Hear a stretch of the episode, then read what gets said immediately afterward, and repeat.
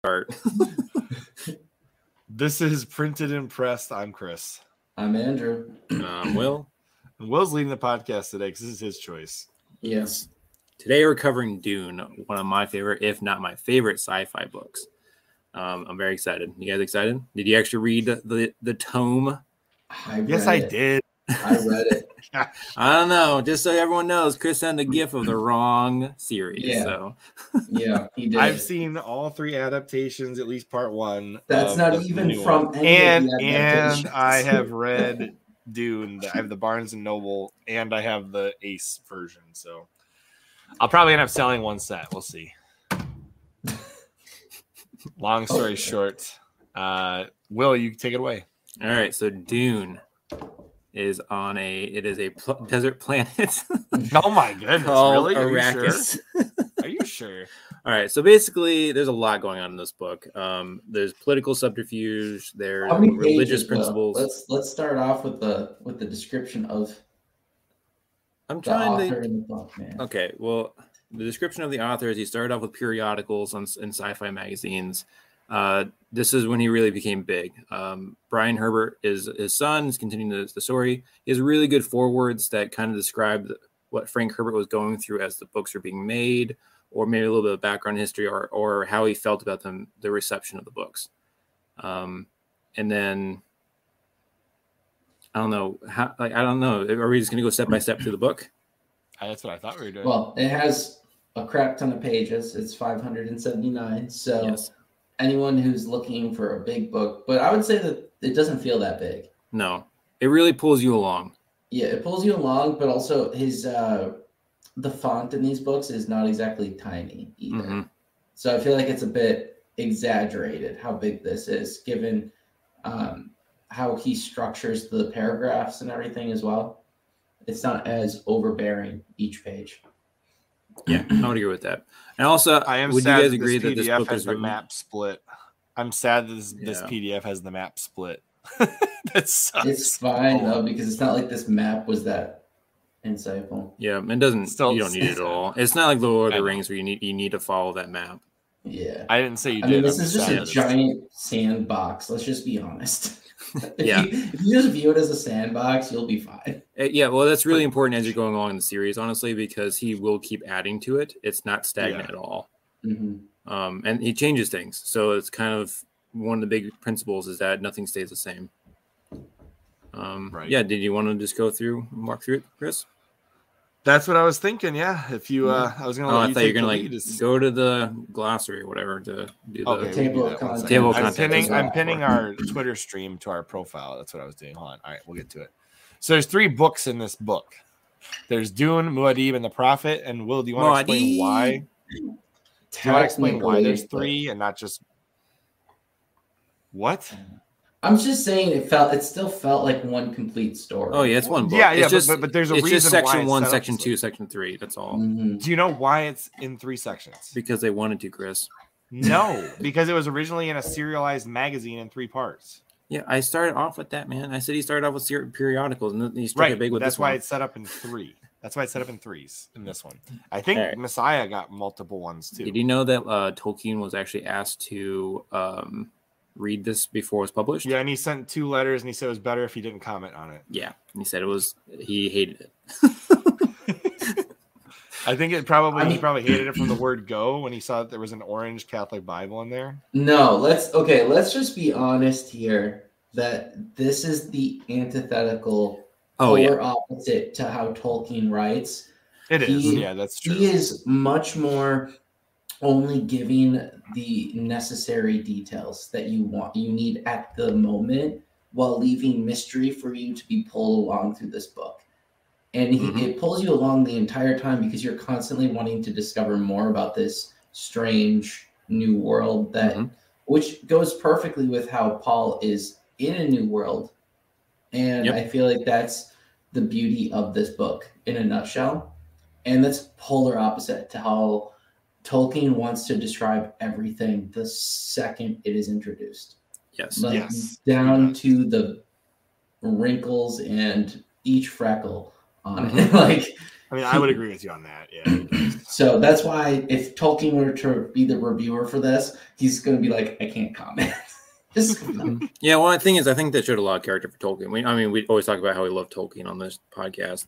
Yeah. Just the fact that he knew he wasn't the guy, and instead of you know shitting on a young author's career, he was like, "No, someone else needs to do this." Yeah, I, I thought that was it was a respectable thing. It's like if you don't have anything nice to say, then don't say anything at all, and Oh, allow gosh. the community to decide. Right? But it's also Yeah. not really Tolkien's uh, genre of No. expertise. It is and it So isn't. I mean, it, it's got the same level of world building almost. I when would it say comes- it's not, but yeah. No, when when I say that, I mean like when it comes to sci-fi, how many things are fleshed out to this level?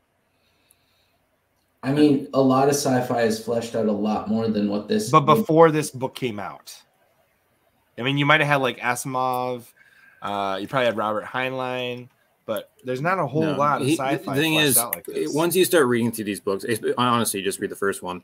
Uh, you can see that this was a foundational work for sci-fi. There's like basically Mm-hmm. the echoes from this book is felt na- now in every single sci-fi property. Um, Yeah, you got, so like, even even though there Star were Wars. obviously some greats before this, this is the one that really put it on the map. yeah, I mean, it brought it it brought out the the the era of modern science fiction. This is like the the um the catalyst between Yeah, well, modern it- science it fiction. It and- does set the standard for needing more philosophy Um, behind. Yeah, well, you can it. see Star Trek in this for sure. Yeah, Star Trek. you can. Yeah. I can see it. When Will mentions it, I can see it. Yeah, Yeah, I- well, that's not, but that's not something I ever had the thought process of equating here. That that's that's not. yeah what I it thought just the about. way the the philosophy is what triggered it so um that especially the new no, no, sorry the next generation is all about philosophy and it really you can see the echoes of the sentiments in this book into that one not so much the messiah but there are some messiah things well, mean, the that- that's- Orange Catholic Bible being a, a new like one world concept of everything is pretty much universal in a lot of Mhm. sci-fi. Uh, yeah, especially since you have Jean Luc Picard with his dog and the machine gun in the 1984 Dune movie, and then goes to Star Trek. Clearly, there's a lot of carryover here. yes That's my favorite meme. Um, so why don't we roll through the story, Will? And since you know you picked it, I think I'll let you ki- kind of try and fumble through this thing. yeah okay so I, I there's so much i'm trying to think about what is the easiest way of Well, you got to start with the origin, Duke and Paul, you gotta- right? Yeah, you got to start with where they're at and where they're going. Yeah, why so- why they're on the planet? Yeah. So basically, there's warring factions. So there's uh, there's these factions. So there's the the Ixians, which make machines. There's the Bene Gesserit, which are basically space witches. Uh, there's the Guild, which is uh, the uh, the navigators. They pilot these ships that can go across galaxies in a blink of an eye. Um, they're slightly prescient, so they can actually see the future, which allows them to do this. It's very important. Um, there's another uh, faction called the Beni uh, Telax, uh, and they They're- are, are they in this one? yeah, they're hinted at this one. Okay. Um, they basically are the Bene Gesserit, but like a male version of that. Mhm. Um, and The Then there's- Rock. yeah, and then there's also within this f- different like lord lords and ladies and their like faction houses. So you have the two Feudal. main It's ones. very Oh, there's feudal. three main ones in this book. So you have the Carinos, which are the current ruling family of the empire. Then you have the Harkonnens, which are the true rulers because they have the most wealth. And then you have the the Starks, The Atreides. I guess. which yeah. are, yeah, which are the Atreides. So they're the Atreides are uh they're the Starks basically. It's the they're best way of putting related. it. are related to the emperor's family. Yeah, they're all related because there's a bunch of gene meddling that's been happening in the background for generations at this point. Um, so you don't But, I necessarily mean, you don't know that at the they're openly beginning. related. Yeah. Okay. So yes, right. So they're cousins. Yes, they're openly related, and that's why there's conflict between them. Yes, but So we're also looking the, at the, the- the Harkonnens Roman and and the the Britain Atreides are also empires. related. We're looking Mm-hmm. Mhm. at all the dukes and ladies of the old royal, like King Arthur's court. Everybody's related. Everybody's a duke or a lady, and that's that's how it is. Yeah. Except for the Fremen and the people that are below them. And also, the true conflict is only, I think, hinted at mostly in this book. Why the Carinos are so out to get the Atreides, but it's it is fleshed out later, and also in a prequel book that the that Brian Herbert makes. Um, I'm actually trying to think what the actual conflict is. Oh, basically, he made the Emperor look weak and forced him into a deal that made um, the Duke Atreides uh, look like a better leader. Um, so although it's good for the whole, like all the collective systems, uh, the the emperor took it personally. So that's kind of the background information you need for this. It's The- kind of a it's kind of like your standard this guy the usurper looks better than the king. Yes, but uh, the thing But is, he's not the- but he's not a usurper. yeah, I mean, he, Leto he doesn't get balances one. out because he leads the free houses or whatever they're called. The, Right. Yeah. the whatever. yeah, so that you have the faction chome is as well, which like is kind of confusing how that actually works, um, and kind of doesn't matter at past this book. Past this book, um, but the chome is this collection, and it's basically all funded by this substance called the spice melange, and it's only made on one planet, um, Dune. So that's why everyone wants Dune. Uh, everyone needs this spice because everyone is addicted to it now. Besides the, the House Atreides. So the Benny Gesserit need it for their prescience and how they um, use their other memories, which is something we'll get into later. Um, then the guild navigators use it to for prescience, so they can have. This is also limited prescience, so this can be important later um, to be able to see the planets that they're about to fly into, um, and They also can other bend things later. space and time, can't they? So They also project. the predict ships go. future The at ships times, do though. that, but they can see it. Okay, okay. So the they, ships- they they're the navigators. That yeah makes so the sense. ships Okay. can bend space space and time and jump between things but they can actually fly they can think so fast that they can fly it through that gotcha. Okay, that makes sense Um, now. I was yeah, a little so- confused on that a little bit. It is they're- kinda aren't they confusing. aren't they also kind of seeing the future because there's moments in this book. Where oh they're absolutely about- that's how that's- they're doing it yeah, that's Yeah. how they're doing it. Is they're It's like an seeing where AI the with a next one's going. chessboard where they can see every possible outcome. but yeah they so don't they, know which they one have will be something called selected. second vision which again is more fleshed out later so basically they, they just see ahead of ahead of themselves but only by moments Mhm. Mm-hmm. um so it's not true prescience like we're gonna see paul in a They only panic. see on their path they're currently on, Yes. which is why it works for them navigating because they can see where Mhm. they're going. They're just yeah. yeah but again it's only a few moments ahead it's not generations But they can Um, see all the paths that lay ahead based on what decisions Yeah. are made, right? And then the, the Benny Gesserits, which are the space witches, they have been doing gene meddling and they're trying to create something called the I can't pronounce it. Quiz ass Kwisatz- Haderach. Yeah. Which is basically they're trying to make a messiah like character with these special powers that they can control. Because they want to have ultimate authority over everything. Um, and they want to, you'll find out later that also they want to know what the heck the Benny Telex are up to. Uh, so that's part that's part of their plan too. Um, and uh, basically, they have really interesting because they've been gene meddling for thousands of years at this point. The space witches, they again, they don't have actual magic powers, but it kind of seems that way. So they can read your thoughts, kind of. Um, they can uh, really read your facial expressions. They have something called the voice, which is really like they speak in a certain tone, and it resonates with your brain and causes you to want to uh, like follow that direction.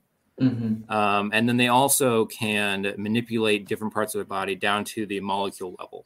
So they can ingest poison and they can actually create the antidote inside of themselves.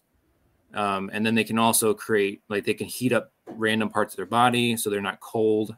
Um, they can also cool down parts of their body so they can be in, in like the dune sun for longer than most people and be completely fine. Um, that kind of thing. Uh, and then the reason why the Bene Gesserits are really important is because they send out these people called sisters, and they marry into these great houses. It's a it's an open secret that they're basically manipulating these lords, but they're you know, like you want that power alliance essentially, and the wife. uh, I no, sorry, the concubine because he's not actually married. It's, it's an important pop point of the Duke Leto is um, Paul's mom, Paul's mom. Yeah, who's Jessica. Jessica. I don't, yeah, I was like Lisa. It's like that's not right so Jessica, um, so Jessica is a Benny Gesserit, And but she's a strategic pairing with Duke Leto. yeah, it's Mhm. very much a street. So she ends up being the daughter of one of the other great houses. Um, Harkonnen. but their their uh, breeding records are uh, kept secret from them, so they don't know that. They're just trained in a certain belief system, certain powers, that kind of thing, um, and also a certain way of life. But she screws up because she falls in love with Duke Leto, and she decides that she's going to skip this breeding program and manipulate her own womb to produce a male instead of a female heir, which is what she's been directed to Abomination. do. yeah, well, he's not an abomination yet, I know I'm joking. yeah. uh, but she does create That was a abomin- joke. So, no, but, but here, here's a question. All right, answer me this real quick, just Yeah. because I did not quite pick up on this.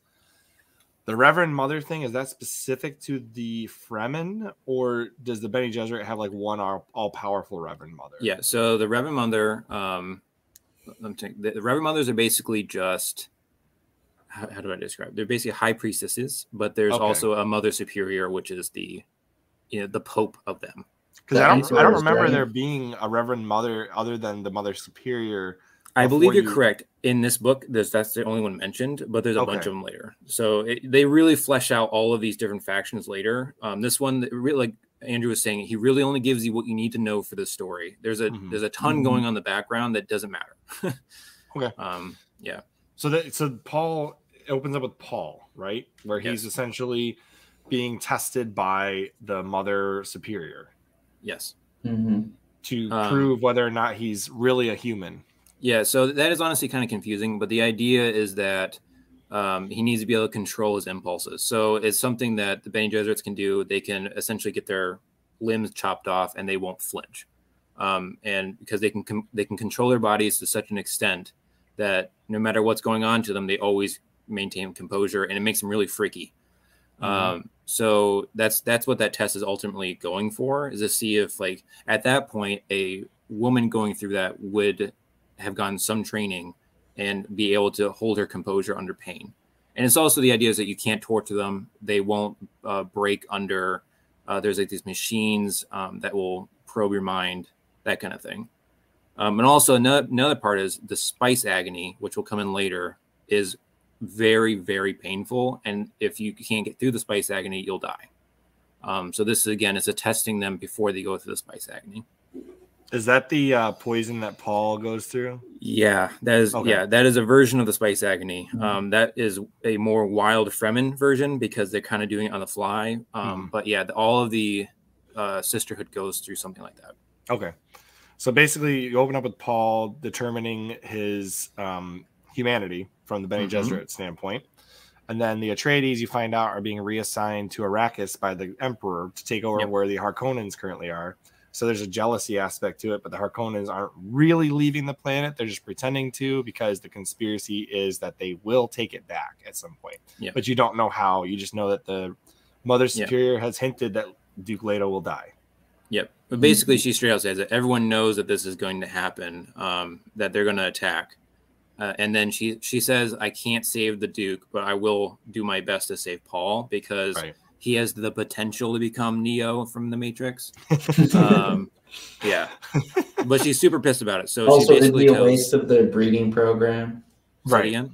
It would be That's a a waste of waste. their breeding Oh, yeah, program absolutely, if yeah. they uh, if they did get rid of them. So Yeah. So then, basically, the the uh, Duke Leto and family, the Atreides, they move into Arrakis Mhm. in the Mm-hmm. old. I'm assuming this is where the Harkonnens were, but it's no, not it really- was a di- well, it, no, it was different. They chose a different location. yeah. But I, it's the I- same it was city, kind though, of isn't it? No, Same it's city. a different city. no. It was a little oh, bit wow, I- unclear. I, on clearly this. missed No, that. It- There- There's two locations. There's the main city, and then there was a different fortress. They picked the fortress town. okay. Okay. All right. I- anyways, doesn't matter that much. Basically, they get there. There's a whole assassination plot where they try to kill Paul with a hunter seeker. It's kind of never really talked about after that, other than the fact that, oh, somebody tried to kill his son. And then there's like a whole conspiracy plot that unravels throughout their time there. There's the whole Mm-hmm. Mhm. dinner scene where you kind of understand how the planet operates. Mhm. Yeah, oh, and but then- also there's main characters. So you obviously have the Duke, Jessica, Paul, but also you have Duncan Idaho, which is super important. So remember that name. Yeah, Uh, then you have, um, oh my gosh, what can't I think of the other guy's name? Keynes. You have Keynes, but what's the other guy from the household? Heinz. And you've got um, Heinz, uh, Heinz. Dr. Um, Yue, but I'm not Yue. even thinking about him. But The- uh, no, no, you're thinking of um hen hen hen something, right? Uh, oh my gosh, it's the weapons master. Why can't we think of who Hard, it is? Hawaii? not, not Harden. Um, oh wait, or whatever his name is. No, Hawaii's different. Um, oh man, he plays the music thing. Yeah.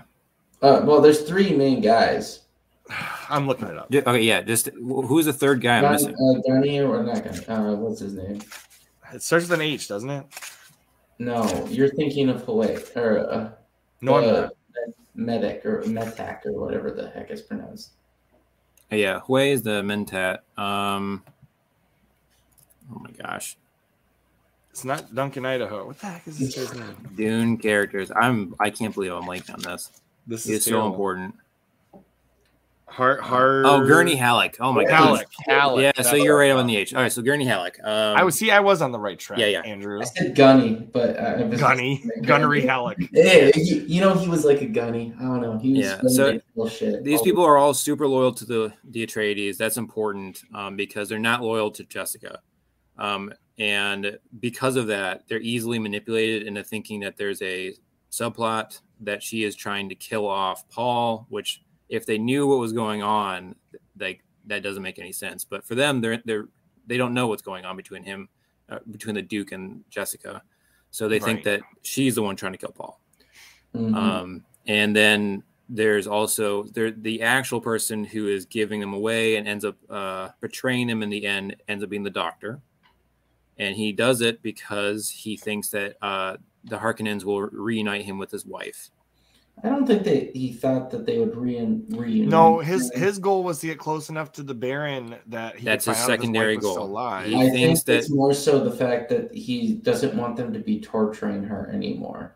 right, he's Okay. worried that they tortured her. My my my interpretation was that he was aware, very much aware that they weren't going to let him and her live. Basically, wanted to kill them goal both. was, his Okay. whole goal was so that they would put her out of her misery because that's the only thing he could do for her. Yes. Speaking of which, have you heard the conspiracy theory about the movies? No. That his No. his wife is that little spider creature you see in the beginning when the Harkonnens. are Oh yeah, that introduced? was a weird. That was weird. I don't know what the heck that thing was. Well, if it was her and she was being tortured, that makes sense.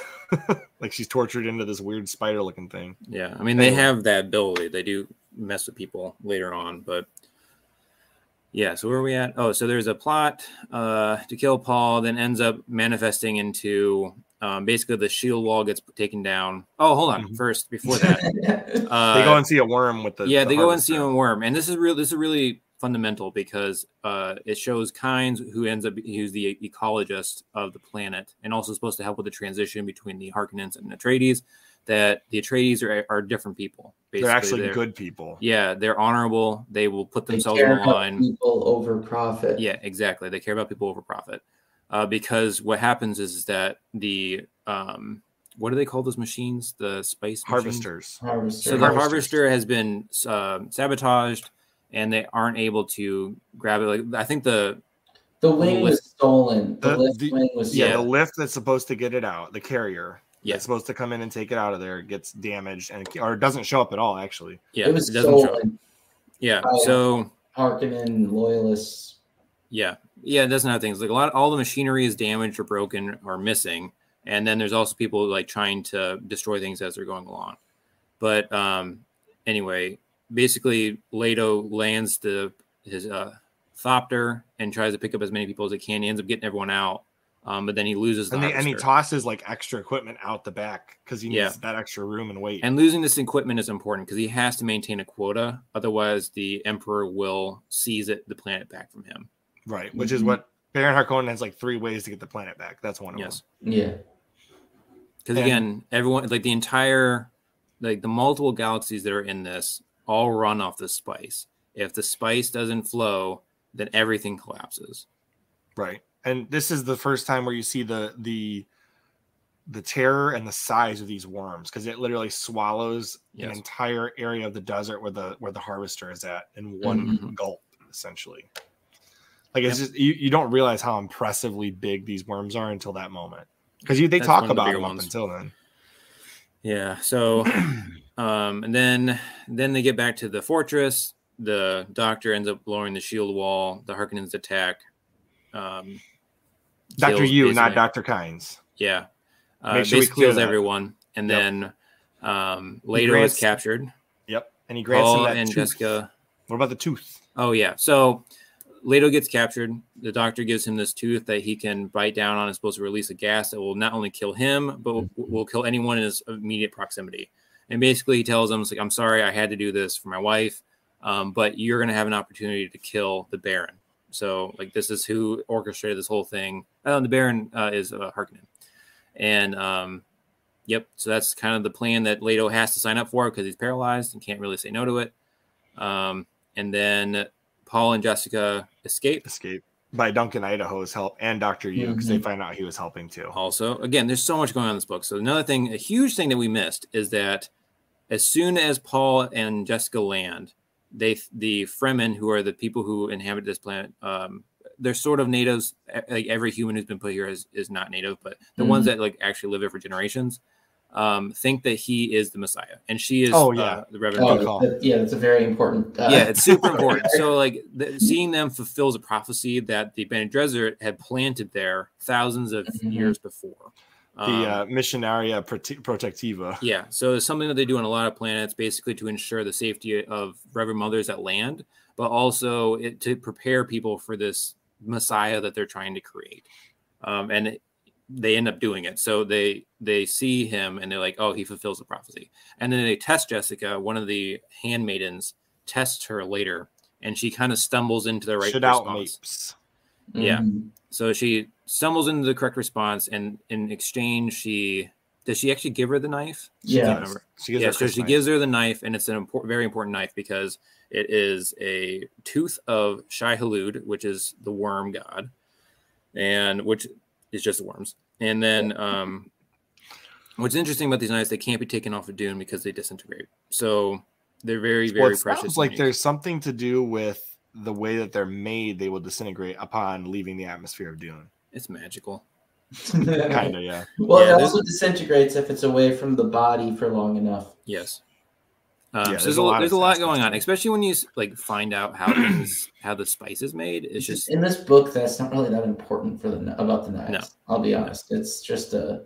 It's- And let's just talk about the fact that you can tell if somebody's been on the spice long enough by their blue eyes. yes. Yeah, that too. That's They another thing. glow So when you blue. become spice addicted, uh, at least the Fremen do. So th- when the Fremen become spice addicted, their eyes turn blue, Even Uh, yeah, normal people do. including the Oh, whites of their eyes. But the thing is, there's other versions of the spice addiction that don't have blue eyes. So Oh, I okay. just, again, it gets complicated. Yes, Chris, we see the book.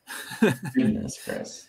um, and anyway, so where we at? they get captured, uh, then Okay, Dr. Hui actually uh, organizes a way for them to get out. So that he has like a thopter that has like a, a package of supplies for them. Chris. Yeah. and uh, like a little marker, I think, to, to kind of indicate like, hey, this bag is for you. And It has a The- note in there explaining things too. yeah, well, they haven't opened it yet. So the Harkonnens take him, and then uh, does Paul do this in the book too, where he uses the voice first? He uses Yeah. the voice. Yep. Yeah. So Paul uses the voice first, Well, he has, he fails at it the first time, and then he gets Yeah. it right the second time. Yeah. Yeah. and then uh, on. I think you see Jessica's POV, where it's kind of terrifying that she is. Oh, sorry, that he is as powerful in this as he is without much training. And then she does it for the other um, pilot, and they, you know, get rid of them. They crash. Or they go through a storm, and then they crash Because um, the and- Baron Harkonnen ships are following them. Yes. Uh, so they fly through a storm, like a sandstorm, which is supposed to Well, be the impossible sandstorm to navigate. wasn't the wasn't that the first thing. The Well, sandstorm. they go is they go into that after- little base. This Yeah. part's not that important for the story, but it is. No, it's Yeah. Leah, important. Leah Kynes essentially meets them in the base, sends them running off on their how own. to- to Duncan get a- gets killed, man. Duncan get well, yeah, yeah, that's true. Duncan does get killed. It's the Duncan- first moment. Duncan dies. Leah Kynes lets them off onto a separate path where they can find an ornithopter, and then Leah Kynes gets stranded in the desert. but Oh, right. So this It's more I than thought- that yeah. too though it's more than that this is also the time where paul realizes that he does Oh, he's not actually Arconan. see the future in certainty Mhm. Yeah. because up until that point his future predi- like visions had included duncan Yeah. Oh yeah. Oh gosh. We also again, this is why we should probably have multiple parts. So um because he's on the planet now and he's like essentially the spices and everything, everything it's yeah. activating his prescient powers. So Oh, right. Yeah, that's true. um it's something that now it can no Mm. longer be contained and he basically has to go keep going or basically he'll die. So and he keeps seeing the future where he is the messiah character but and like, basically leading a very fanatical cult Yeah. well, Yeah. he, he refers to it as soldiers. a Fremen jihad, I think. right? yeah, so Yes. the jihad across the galaxies because it basically it'll spread and he'll topple all And the, of Fremen planets. are unstoppable, and they're behind him. yeah. basically. But but that's why that part is important because it brings into question his own visions to the reader at least because Yes. Mhm.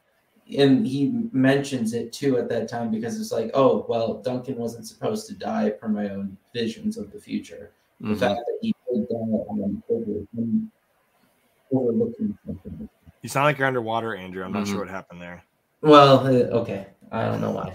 There's an echo in my room, probably. No, it was because you're too far away from the mic and it was isolating you out. Oh, fair enough. but yeah, he overlooks. He he realizes there that he can't just fully rely on his visions of the future. Mhm. Because there's there's sometimes Yeah.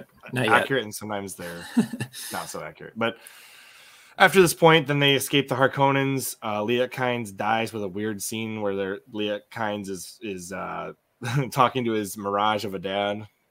Yeah. Well, it's they basically just- explaining like why he had the mission of oh yeah so Leah Kynes' whole thing was he wants to create Create uh, more a of a mythology. paradise yeah so bring so the thing is Dune used to be a tropical planet I don't know before if you the know worms. this. Yeah, before the Um, worms. so- yeah, so before the worms, and basically he wants to bring it back, and uh, it, that's an important scene because the way he dies is a huge indication of how the spice is made. yeah. I don't think it's fully explained in this book. Well, it's like it's like the worms are hunting their own larva, and essentially the spice No. release No. is what attracts the That's larva. No, so that's not. Well, that's what I got out of it. No, Yeah, that's not so what it is. the the um. Well, I don't, again, I don't think it's explained in this book, so I don't necessarily want to. It read is for you. explained. There's It's a, there's a just- worm cycle. It's, There is a Yeah. worm cycle, yeah. it's explained in the back of the book. Will I read it? it's explained in the in the thing too. Okay, Pretty so sure then- it's in literally in the back. all of right. the So book. the way it works is that the um, are you sure this explains this book? Because I- there's I- no I'm looking finish. whatever. right There's now. so much Yeah. other things that I won't ruin for you, so it's fine. Uh, so there's thi- things called sand trouts, which are Yeah. basically the larval They talk swarms, about that. and they create a. They basically isolate water and they create like a bubble around it as they're like absorbing it.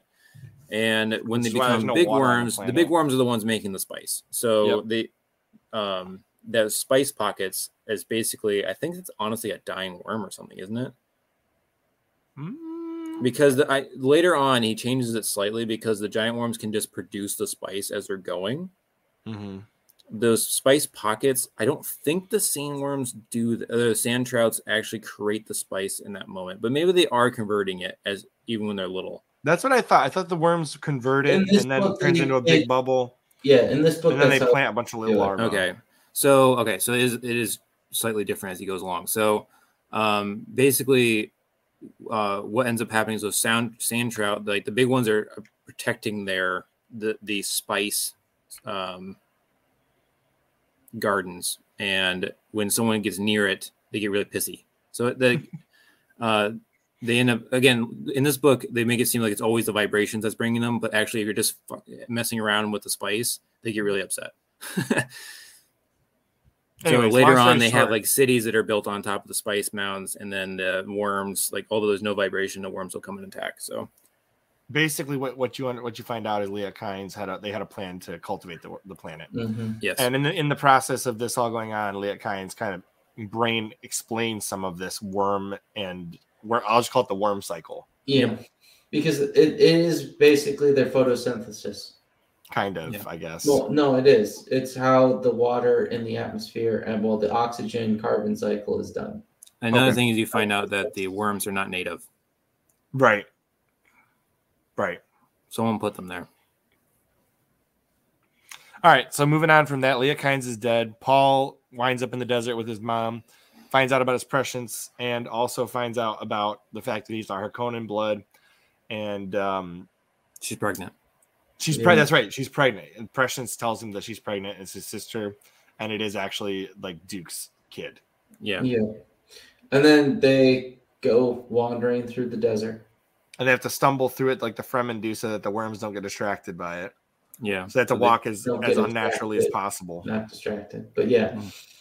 Um, Um, They wind up and uh, through traveling through the desert, they wind up finding a sect of the Fremen, Yeah. which is the the guy from earlier. I can't think of his Still name. there.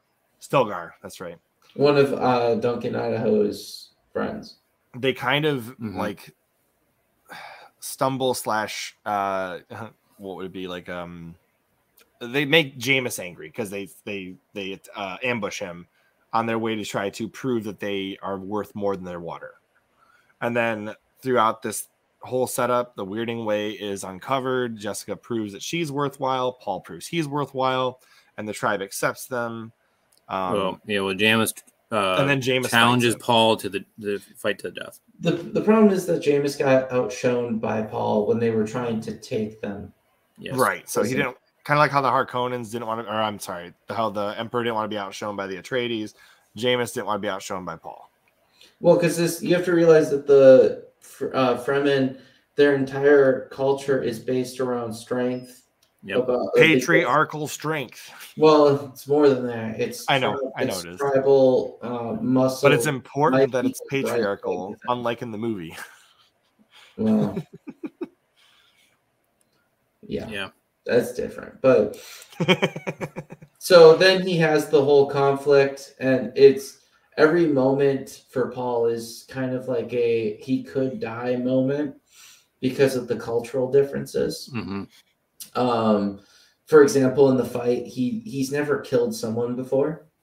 Yep. He's never had that type of uh, sh- shieldless combat Yep. too. So throughout the fight, there's people who think he's just playing with the guy instead of finishing him quickly, hmm and there's like a whole narrative there too. And But it's he like, Paul ends up winning the fight, and because of the way the culture works, he inherits the wife. and the two children from And two the children. children. beds.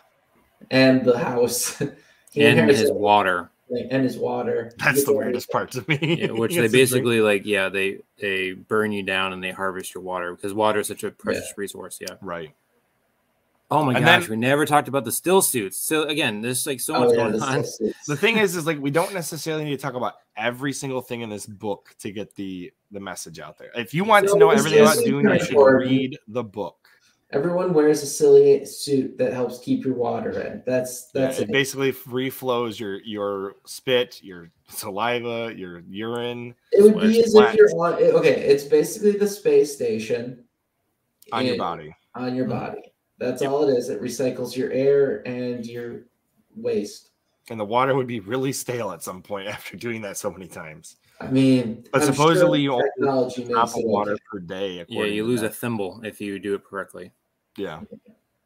So uh, then they end up at the Fremen's uh, place, and Paul kind of grows up there because he's only a, a young teenager when this whole thing begins, Mhm. and he becomes, Mm-hmm. He becomes a an man adult. there. Yeah. I wouldn't say he grows up. That's when that's when he meets Shani, and they have several children, two children, I believe. Well, no, one children One. child to begin with. Um, Chani or yeah, Chani, right? Shani's from uh, Witcher. Chani, um, and he kind of like earns his spot within the Fremen. Mhm. And everybody assumes at some point during this process he will have to challenge Stilgar for leadership. Yep. But it's kind of like a hush hush. Nobody's going to talk about it. And at the same Not time, really. Jessica Okay. finds out that there's a Reverend Mother that she can replace and Yeah. join them in that aspect. But they don't He's- know she's he started to attack the Harkonnens at this point, right? Uh, yes. At, at some point, they are actually, And that's when actively Gurney Halleck attacking. comes back too. because they've been. He's been. Him and Jessica have been training the Fre- Fremen with the. Uh, Yeah. the weirding ways, yeah. Yeah. But doesn't Fighting she become the mother. Reverend Mother before they do that? No. She she becomes the Reverend. Wait, did she become it early? I can't remember. Yeah, thought she it was has pretty to because early she was on. pregnant when she did it. So that's true. Yeah, she Yeah. did. So she did it that pretty right early, away. pretty quick. And then after that, so that's when the abomination happens. But after that, that's when Paul and the Fremen start their because Paul becomes a leader i- within the Fremen and they start attacking the Harkonnens, taking away their spice advantage. Uh, Gurney Halleck rejoins up because they ambush him and realize that he's in the group. And that's when they discover there's a Sardaukar in his group. And they send him back and say, hey, go tell, which the Sardaukar, for those that don't know, is the Emperor's troops, the special ones shock from his, from his troops. prison, Yeah. from his prison planet um, which is another They're conspiracy. the black stormtroopers, the ones that actually shoot people. The ones that know how to fight. Yeah. so, anyways, they, they discover one of those guys among Gurney Halleck's men. He's relatively new, so they knew he was trying to infiltrate the Fremen to find the Muad'Dib slash Maudi or whatever he is, It's Maudib. Muad'Dib, whatever. But he's also Maudi, Oh, and Maudib. Maudi is, but Maudi, it, that's what's so confusing. He picks Muad'Dib as his like tribe name, but they also call him Maudi, which is their messiah name. Yeah. It's just That's it's my like name. two He's a words mouse. that are so similar. Dude, he's just there to do But- his thing, man. Mm-hmm. And throughout this process now, Paul ambushing the Harkonnen spice harvesting, they uh, Aaliyah starts beat the growing up, crap which is out his of them. sister, yeah, and so he's making a name for himself on the planet. And people start to realize, like, oh gosh, this Muad'Dib guy is like really causing problems, but nobody knows that it's Paul. That's the that's the thing. Nobody knows that it's Paul. So then Paul sees in his prescience that they're going to have to eventually fight the Harkonnens directly. That's what the Fremen have to do eventually. So he learns a lot about the Fremen's ways, and then they have a, their coming of age ceremony or whatever that they usually do to 12 year olds, where he learns how to ride the worms. has he gone through the spice agony yet? That's after the worm riding, isn't it? Or is it before? I thought it was after. After Yeah, They Yeah. rise- Nice it's little worm. after when he goes, um, he doesn't know what he's supposed to do next. Yeah, so he rides the worm, and then that's when they tell him, like, or that's when he, one or the other happens first. I don't think it really matters that much, but he has to ride the worm, and he goes through a multi week, like, coma where he's got spice agony going on. yeah, which is And really Jessica- unusual. So normally that doesn't happen, but because he's the he basically males what, he, don't what usually he's do that. doing that the Fremen don't do is he's accessing other memories.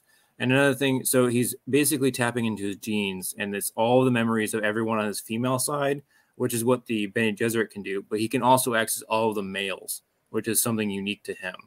And He, be, he went through the spice agony, agony after because he needed to figure out how he was going to um, That's right. Yeah. not Yeah. kill Stilgar and Yep. become the leader of all. So Mhm. that's that's the proper order. Yeah, and he goes through it for so long, partly because he has to he's conversing essentially with all of those other memories. And also something that I don't know if it's necessarily touched much on this book, but it will be very important, is that those other memories try to take over the body. Mhm. Uh, That so makes there's because like he has a the Baron in there, and the Baron is like a fully fleshed out person and will try to take over. Um, But I thought the Baron was more impactful to Aaliyah. it, it will be. Okay. I'm saying that he's there too. Okay. So like he's he- he's fighting all of those people and not being prepped for that kind of a thing. I can see how that can be pretty terrible. Um, and then I think is is it Chani that brings him out of it? yes, she shows up and essentially feeds him more of the the water. Yeah, he just Whatever it's needed more called. water because he was thirsty. And it's, it's, what's the water called? The Maker water or whatever. yeah. Yeah, Anyway, so he gets more of the poisoned water from the worms, and they Yep. feed it to him, and that's what breaks him from his this is like coma spell, whatever you want to call it. Mhm. And yeah. And at that Following point, he that, basically he his knows the what to complete do. shift in his personality because he's acting like kind of like a robot at that point. right, Um, because he's no longer just Paul. he's got so much more going on in there now. Yeah. So then, following that, he unites the Fremen. They continue doing the training, and eventually, he's asked to fight Stilgar. And he basically says, "Well, no, I'm not going to give up my best leading person. I'm the Duke, and all you tribespeople will answer to the Duke now." Yeah, and similarly to um very similarly to the um way that what we mentioned in our previous book review for that hideous strength. Mhm. Oh, Mm-hmm. there's yeah. the whole concept of before they even have this conversation, they've orchestrated exactly how it's going to go. They've manipulated the direction so that they can control the crowd. Yep. Yep. Uh, but the whole narrative is like, yes, am I going to kill my t- best leaders? And am I going to go and kill every leader for every different, uh, what is it called? It's, it's um, Siege. That's yeah, CH. CH. CH whatever. and then leave all of them without leaders when I have to go be the you know Mhm. duke of this planet. Yeah, So, he basically Which makes no breaks he sense. breaks this tradition, and they Yeah. don't go back to it. but he does Good. he breaks it in a way where it doesn't really break it. They just are swearing fealty to the duke because he is the duke. Yeah. So He assumes ultimate leadership of the Fremen Empire. he he finally assumes the role that he technically has, and the Fremen just are saying, "Hey, we're no longer in rebellion because we don't hate you." Mm-hmm. Right. it's kind of a Right. workaround, but So once they do that, um, they hatch this plan, which uh, really it doesn't matter how they handle it, but essentially they blow a hole in the wall and let the worms into. Well, you're the missing Harkonnen- something. Oh, the the murder of his kid. Yeah, because Yeah, the it just- Emperor basically did a workaround to figure out more about the planet because Yeah. the Harkonnens are stupid. And um, they found out where the main base was, and he sent his troops there to try to Yeah. take over. Take Though over. I believe Paul kind of knows it's going to happen, right? Um, Kind of, I yeah. don't think he knows that. But I don't think he actually. I think he knows around the time it's too late for him to stop it. Yeah, because I'm pretty certain at this point he's also predicted his other kids that are going to be much more important to the Golden Path. Yeah, Mm. yeah, I believe so. I, I don't know that he directly talks about that, He but doesn't directly talk. it's about it. hinted. It's hinted at. It's I think it's okay. I'm just getting confused. I think Well, he's, the- the- the he's leans more conversation- into that later. The he conversation leans about into it later when he's talking to Chani after. That's when what I was he- gonna say. After he after he gets to the pa- the the palace and whatnot, and everything all all hell breaks loose in there. Yeah, That's when he talks to Chani about Yeah, more. but he's kids. also badass riding worms into a battle, which is pretty. yeah cool. we're also right now really missing the uh, Harkonnen narrative in this talk through because um, There's the no- Harkonnens- There's The no way to Har- cover the entire book in any No, but podcast. there's a way to quickly cover the Harkonnen narrative. up summarize it? until Go this ahead. point, Yes. Summarize. Pretty good. Okay, I'll do it real fast too, guys. Trust me. So the Baron wants the throne for his family. He wants to usurp the empire. All right. So he Little has, does he know that Paul would automatically make the Harkonnen blood on. the- Yeah, yeah. See? Well, he's also stupid. So the you have the Harkonnen family. The Baron doesn't actually have kids that he's aware of. right. Not that he's aware of. He has yeah, for certain nephews. reasons. Yeah, Yeah, he has nephews and illegitimate nephews and stuff that he then made. Um, Raven legitimate. and Fade Routha. Hmm. Mhm. Yes. So there's the one who's just a brute and Rab- basically Rabin. the exact same as the Baron, Mhm. just a lot less cunning.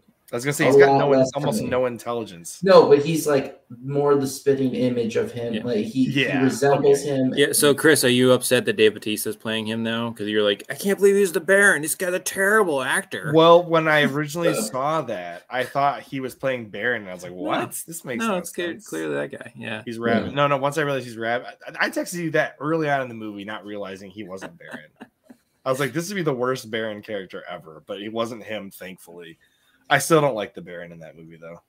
Yeah. I think So it's so he has the sufficiently brute, creepy. then he has the other one uh, the other nephew that is like the promising, attractive looking prince. well, that- he's the opposite of Paul, so he is another p- potential uh, Quisach Haderach or whatever.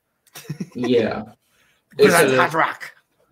he doesn't really show that potential ever in the narrative. No, But I mean, he he's is part of cunning and that breeding whatnot, but- program. He's so part of the breeding program. He's basically who Paul was supposed to marry if he was a chick. He's the antithesis of Paul. yeah. he's- So that's he's oh, sorry, that's a literally- good point, Andrew. So their kid was supposed to be Yes. He- yeah. So the It's a breeding generation program, earlier this was than the they planned. person that he was supposed to marry. yes. All right. Now there's they have a a servant character in Metak that was supposed to to lead on Arrakis at right after the fear he Hawat. the Cravens are destroyed. To be as brutal as possible to make it where the Harkonnens come back looking like saviors. So the whole we're gonna just boil you alive so that even our normal cruelty doesn't seem bad anymore. It's- Well, that guy gets killed with the tooth issue. The the dude. Oh, the original one, yeah. Yeah. And then so the the Baron has to pick a new person to lead on the planet in his absence. So he picks his brutish nephew, puts him in charge to be as cruel and brutal as possible. And that is who Paul is fighting against the entire time. Mhm. Right. So unknowingly, the Baron has made it even easier for Paul to lead the uprising, all of that. And Without realizing it too. yeah, without realizing it, and that's where you get to basically this exact part we're talking about, where the Baron and the other nephew are coming with the Emperor and everything for the main conflict with Paul. See, I told you I'd do it fast. And then the only other piece of that that was important that I think was skipped over is that uh, Hawat, who used to, who is very loyal to Duke Atreides, does not believe that Paul is alive and therefore assists Baron Harkonnen, likely with the plan to eventually betray him or take whatever logical He- conclusion makes the most sense. Resistance is very fickle. Right. If But you throughout the read book, he's he's before- constantly meddling with Fade Rotha and and Baron Harkonnen. Well, he doesn't blame Fedratha. He blames No. the parents. So Right, Mhm. he's constantly helping Fade Rotha. Fedratha, but also warning the Baron at times to make it work. He's he's causing He's some playing them conflicts against between each them. other. Yeah, he's making it where he's useful as much as he can be. to everybody. Yeah. Meanwhile, he's got a ticking time bomb where if he ever betrays them, they'll take away his antidote and the poison will kill him. Yeah, because they started poisoning him from the very beginning. Right. So the fear watt is still there when Paul eventually takes over the palace on Dune that his father essentially is it's his birthright, his heir, his heirloom, whatever you want to call it, because his Yeah. dad, when he dies, Paul becomes the duke by a royal um heretical line. not Yeah, he heretical, also has a Mm-hmm. uh, signet ring. It's heretical. hereditary lines, yeah. Hereditary. So he's basically once the worms show up and they've they've trapped Baron and the Emperor because he shows up for dumb reasons with his Sardaukar to try and help the Baron out. They basically trap the Emperor, Baron Harkonnen, all the important people of the Empire in one place on Arrakis during this fight, and a sandstorm brews where they can't leave the planet. And the guild ships are all monitoring it from the sky because they're like, we're not getting involved in this. And so, Well, they Paul- are involved. They, They just- are, they are, but they're not getting involved in the combat. Mhm. Yeah. I don't think they can fight in combat. There's a whole necessarily. conversation about how even though The, guild ships needs are that- primarily transports, Chris. Yes. correct. What I was going to say though is the guild is, is there's a discussion about the guild in this portion where they basically say if the guild were to try to control Arrakis, it would be a self defeating uh, future where they literally do nothing or they or they destroy themselves by trying to control Arrakis, which is why they always want a um, person who's not in the guild to control Arrakis and pr- supply them with spice. Yeah, I mean, and then at this point, Paul's already figured out how you could destroy the spice for good. Right. And as a result, he has that weapon to use against the guild to force them to cooperate and also nag the emperor into cooperating too once it's time to surrender. And at this point, Aaliyah is in the capital, basically telling them like, "Surrender, Paul's coming," and they Yeah. don't believe her. And the the uh, that's when the mother superior is like, Wait, let's "It's an just also- abomination." it's an abomination because she's like a two year old kid. Yeah. That But knows she's everything. fully developed uh, as far as That's- mentally yeah, because she mentally is. fully developed because she went, through, the, spice same agony. journey. Yeah, the spice agony, just like her mother, just like Paul. yep. Yeah, which And is so really basically- important because you understand why she why she can become an abomination later Right. in the Because the she's got other subsequent novel. personalities floating around in her head. Mm-hmm. Mm-hmm. Mm. Anyways, uh, when you go past that point, then basically Paul is taking over the planet. Baron Harkonnen gets killed in the action. Rabin gets killed in the action, and you're left with the Emperor, his daughter, Princess Irulan, who he, He- wanted her to marry. It's Duke Atreides a long Irulan. time ago. Irulan, whatever. he What did wasn't, I say? The Rathan wasn't killed. Rabin was killed. Or- uh, Fade oh. Routha is alive. If Rathan He's was with alive. the Emperor. Yeah. And then they have this final showdown where they bring the Emperor in. It's like basically Paul's like, I own you. So I need to be the Emperor now. And I Yep. will marry your daughter, which will put me on the throne. And you'll be sent off to your prison planet. Mhm. prison planet by yourself. Well, not by yourself, with his cousin or whatever it is. The Fenring. Fenring goes with him. But um Count Fenring, who's more important in the books than in the actual show or anything like that. See what- He's basically also he also could have been Paul, Right. Yeah. but he had an imperfection. And his wife, I think, sleeps with Fade Routha to give another baby in the middle of the book, which is like barely grazed over, but whatever. Well, it's part of the Ben Gesserit uh, yeah. breeding Yep. program. So, anyways, then Fade Rotha challenges Paul at the very end. They have a knife fight where, of course, Paul overcomes him because Paul Mhm. is the messiah of this book. And then the emperor is forced to succumb to Paul's wishes. But Paul basically says, I'll marry your daughter, but I will never, ever breed with her. He's going to stick with Shani, his, his favorite little uh, Fremen woman that's his concubine. It's his wife and he loves her. Yeah. She's n- she's not his wife though. She's his concubine. And I Jessica mean- says that concubines will one day be called the wives. he of knows these her in people. a biblical way. He's He married to does. her like Adam and Eve, buddy. He's he's I- married I'm to not her argu- in the Fremen way. Yes, fair enough. I guess kind of because he no, in can't the technically be Fremen way, married. He, he is married to her. can't Mm-hmm. be married to her because he can't marry Princess Erlon if he doesn't. Well, I mean, he could. he could still.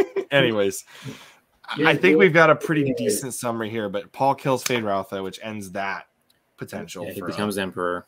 he becomes the emperor, and that's where the book kind of leaves off right That there. actually is where it ends. See, we didn't Yeah. Um, need two episodes for this. We could figure I'm it shocked that we blew through it like that. out. 'Cause we It's all so like- much better. Read the book. the book is a Yes, lot better. but- than our but summary, the but- point is like if you listen to a lot of the interviews and conversations about this like this is the story of like building up paul for the second book which is a big re- reveal for him but frank herbert basically describes this as like an arthurian legend in space Yeah. I'll That's what he say describes this as. to your point, Will. I think the reason it felt like this would be so hard to go through in one episode of our podcast is just the fact that while you're reading his writing style, right? At giving as little information as possible over the five uh, almost 600 pages is something that makes you think about every issue about a Yes. thousand times and you are constantly trying to project out into the future to what you think is going to happen, you, you're basically trying to do what Paul does while you Mhm. read it. And you're contemplating where the story is going to go. Yeah, I mean, and he well- really leans into that in the next Yeah. couple books. I'm excited for you to read them, Andrew. And as you read it, You're not excited being for me to read it? told- now you already seen the movies. I'm sure you've ruined it for yourself. i didn't i did not see i did no i purposefully avoided watch or watching the children of dune miniseries i have not watched that yet Okay, that's good. But but the way that between how you read it and think about it, right, and then the writing style of what just wanting to know what happens next, it pulls you through this book so fast. hmm that it, it was not a hard read at all. No, It agreed. felt it, it was like it was I could read it at about the same speed as a Michael Crichton book Yes, it was exactly the same speed. because Yeah. it as leads you Michael along like Michael Crichton Crichton. does. Yes, it, it but better, but Yeah, better. I will say like some of the other books, you're basically going like, "What the fuck is happening?" the entire time until you get to the very end, and then you're like, kind of like, "What the fuck?" you get you get some of it. You sort of understand it. And the ones are those the ones written by his son though? no, no, no, no. So no, no, the- there's six that Frank wrote. yeah. Okay. He wrote Yeah, six so, e-, books.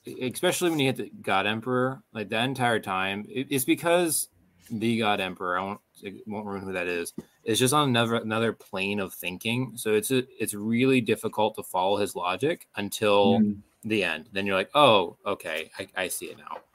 I'll I'll say this though, as far as sci-fi goes, it's not. It is and it isn't sci-fi. It's Yeah, well, there's no aliens, there's no aliens. I guess technically the worms would be aliens. maybe because it could have been taken from Earth. You have no idea where Well- they came from. Yeah, Aliens on Arrakis. Yeah, I mean the humans are aliens on Arrakis too. fair That's- enough. Okay, well, all right. If maybe. you want to get, you know what I mean.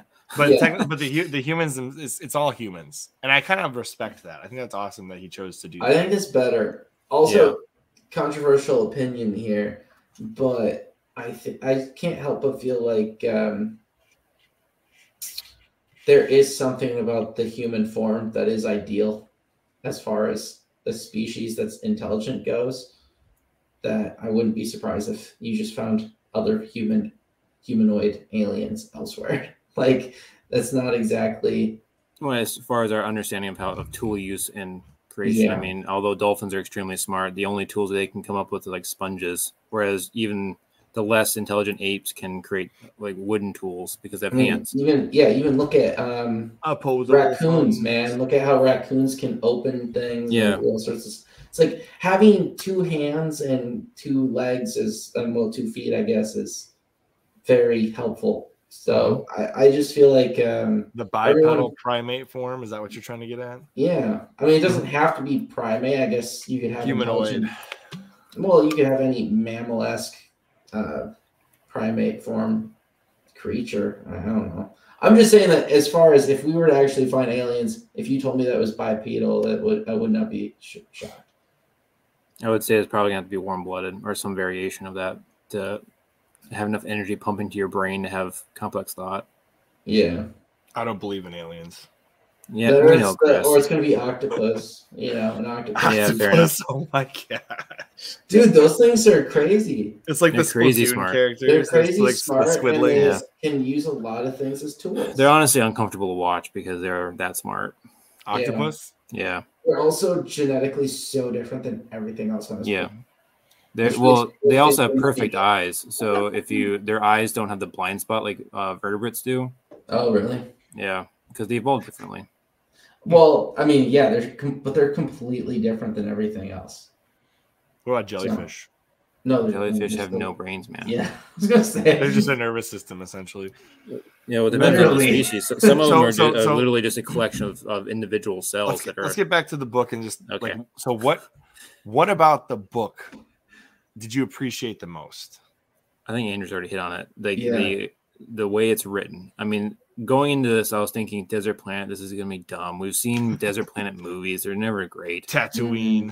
Uh, I mean, this yeah, is before exactly. all that, but yeah, yeah, and and then um, I don't know. Just going through it, you're just you just dra- forget drag that it's a through it. It's desert so planet. fascinating. I love I love the story. you forget that it's a desert planet. Yeah. in Yeah. a sense, because the story is so ri- much more rich than what Mhm. you would expect from a desert planet. It feels like a like you know like there's that uncanny valley about sci-fi where it's like okay no I don't really buy this. Th- this book is one of those books where it's like wow um this feels like a real place the way he talks about it. Yeah. Well, again, Yeah. The way, th- to Andrew's point, he gives you just enough that you're filling in all those gaps yourself. So it feels so You fleshed fill out. it in with what you know. Yeah. And he Right. leans into that. And again, he leans into that later where he like what you you just you, the gaps you filled in with what you think is going to happening. Sometimes it is exactly what it is and you feel like kind of like you feel vindicated that you figured it out almost. I also really appreciate the way he does um, the technology, hmm Yeah. where it's simultaneously extremely advanced but also primitive. There's a Yes. commentary where uh, somebody who's reviewing this book said that uh, Frank Herbert just just did not want computers or like advanced weaponry, so he came up with the Butlerian Jihad just so he could have knives in space. Also, this is uh he formulated the story in like the 50s, so like there weren't computers yet. He also does Right. it though, where he says that sh- you know shields make it where guns are the, li- the all the weapons have a negative impact. Hmm. Yeah. Like They blow- basically all become atomic. Yeah, so he set it up in a way that's believable. Mhm. It's just Mm-hmm. Yeah, like- no, I mean he explains it all. It's just yeah. that somebody's like he came up with this explanation so he didn't have to have guns. Well, I think he came up with this explanation so that his future planet world was like the ultimate. um it- Well, Well, it the was story like- st- it stays evergreen because you don't have to explain away. Well, modern technology says this is different. He basically says, "No, I would reject all that because of the Butlerian Jihad." I was going to say that it's the ultimate nuclear deterrence.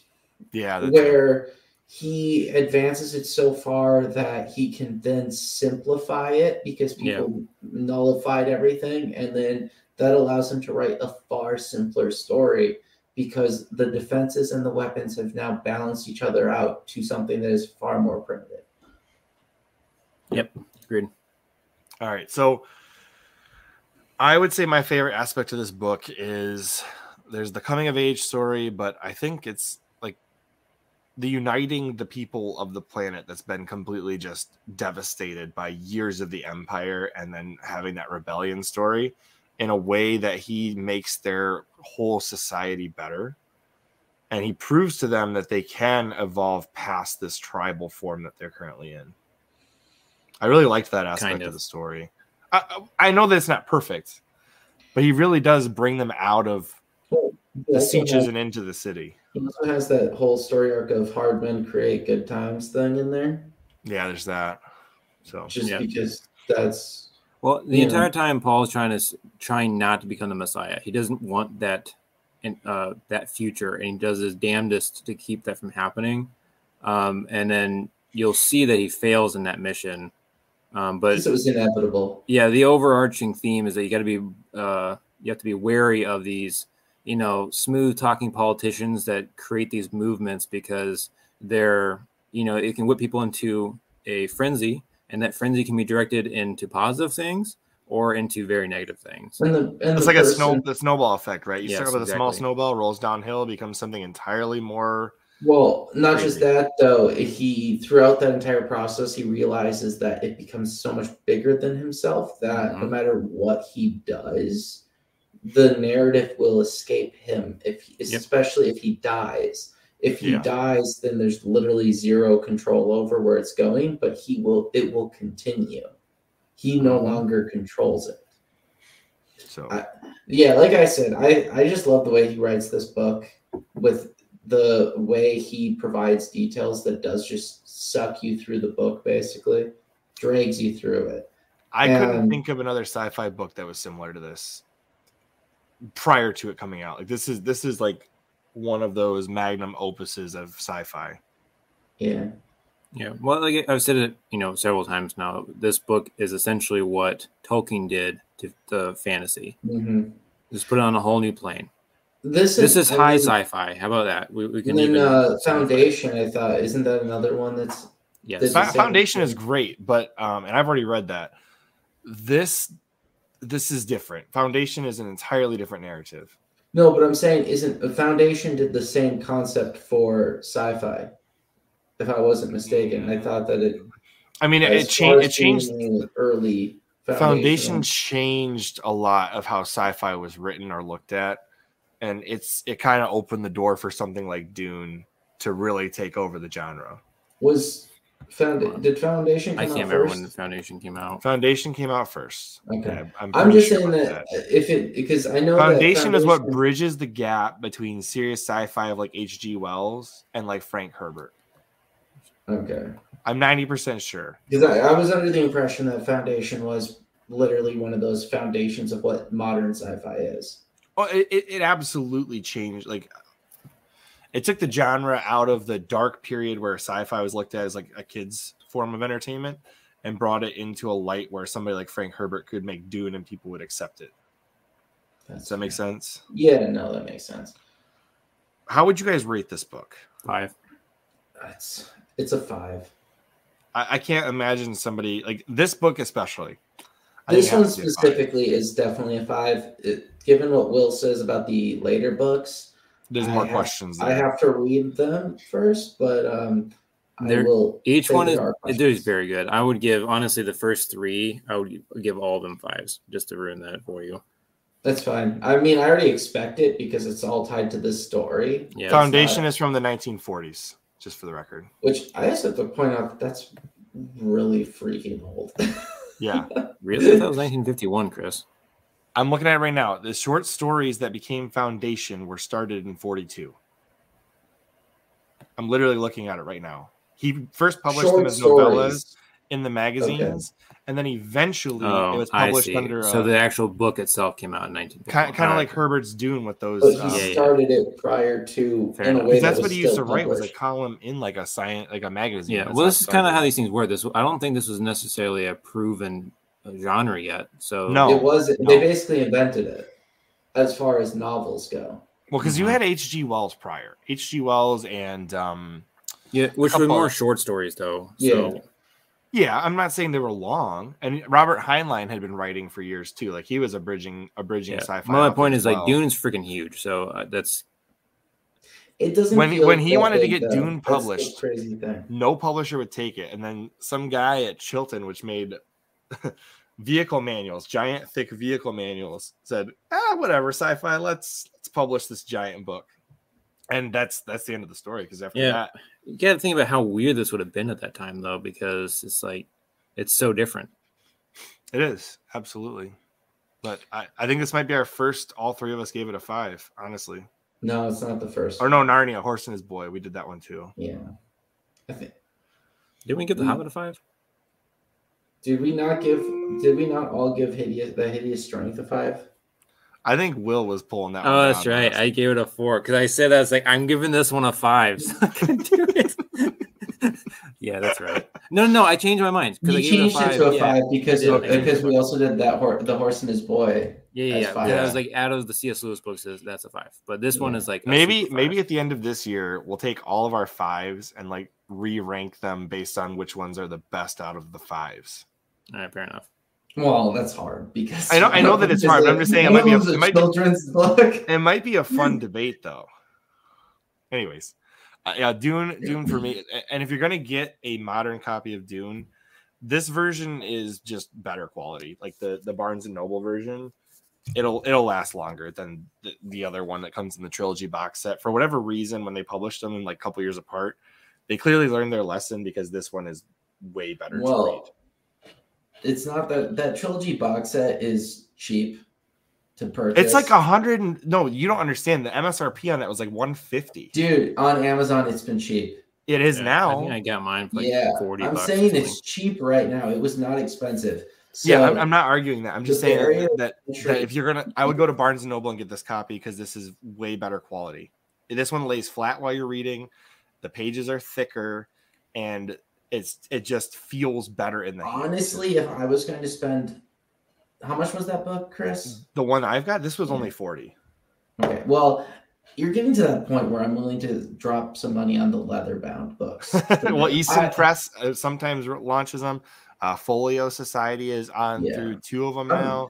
I'm just Those are saying, hundred like, bucks a piece, though. if you're not, yeah, but at that point, when you're going from what the cheap version is up to the other one, like buy the cheap version to see if you like it. Mhm. Yeah, fair enough. And you might as well buy the cheap one because it was like, it was not, I mean, these are really pretty covers. I like this art. I Yeah, know. that the Honestly, I would Jurassic just Park recommend getting, fonts- getting the paperback for now, like, and then if you really Yeah. like it, then then get the hardcovers. just, I yeah, buy like the- Dune buy so the much. I cheap bought the ones rest of and the then- series. So But this is definitely one of those book series where it's like Lord of the Rings. you either like it or, or you either like it or love it. You really, I don't know anybody that hates the I- original. yeah, I Dune. can't imagine you hating it unless you don't like sci-fi at all. Yeah, Um, but this is definitely the type of book where you're going to want to splurge if you're at all a collector of books. yeah. Folio Society is on to the second book, so they'll probably make all six, and that's a super high quality production. So if you're looking for hundred dollar books, go get the Folio Society edition. Which one's the, uh, what one's that? Just look it up after the podcast. Is Trust me, that leather? it's. Yeah, I think it is leather, but it's definitely like sewn Made out of binding and sand, everything else. skin. It's very beautiful. You would like it, Andrew. Hmm. It's actually made out of worm skin, you guys. Yeah. It's made out of the same stuff that the, the worm on the popcorn bucket's made out of. Oh my gosh. With that, we should wrap up. We're getting that Yes. Yeah, discussion please wrap it up before you touch that popcorn Oh god. bucket. Anyways, You're all over yourself. popcorn butter everywhere. Um, Um, Will, I'll let you take it away. All right. Well, thanks for tuning in. Uh, make sure you uh, like and subscribe. Uh, we sometimes post on our other uh, podcast, uh, the Curlcast. sometimes. Um, what is our next book? Isn't it Lockdown with the Devil? No, we're doing our recap on the space trilogy. Oh, that's Yeah, right. that's right. Yeah. So we're gonna do it the next uh, in two weeks. We're gonna do the, the recap of the Space Trilogy. So make sure you tune in for that. Uh, follow us on Twitter. What are the other things? YouTube. Rumble. YouTube, Rumble. Rumble. Look, just type in printed and pressed, and you'll find us on a lot of stuff. Or Krillcast, Yes. you'll find us on Yo, and either you'll get one to- will find us. You'll get to see me hate on uh, Out of the Silent Planet again at the Mm-hmm. Mhm. next episode. so. Yeah. and Also, uh, what is our book club on? Everywhere. It- Uh, called book bookclubs.com, I think, and then uh, Goodreads. yeah so you can follow there and you know participate and maybe read along um, and see what we're reading in the next couple months And we are going to be posting it on the community tab on YouTube here in the near future once I figure out how to do that correctly. Yeah. So And just uh, leave some comments and tell us your own thoughts. If you love the book, hate the book, hate our review of the book. what's your favorite movie rendition we all know what chris's is about the Yeah. Joker. it's the sci-fi That- miniseries. that is actually one thing we didn't really mention. I want to Um, do like a whole Dune media franchise episode on Krillcast a different day. Okay. once we 'Cause see I was part gonna two, say I'm that I willing to think this talk is- about it. This, this story is too hard to do as a show, as as a t- uh, movie, I should say. Yeah. Yeah, there was something like it's the un um I don't know. There was like untranslatable or something like that into video media, but whatever. All right. Mm, On that note, we'll see you guys on the next one. see you Bye, guys guys. I-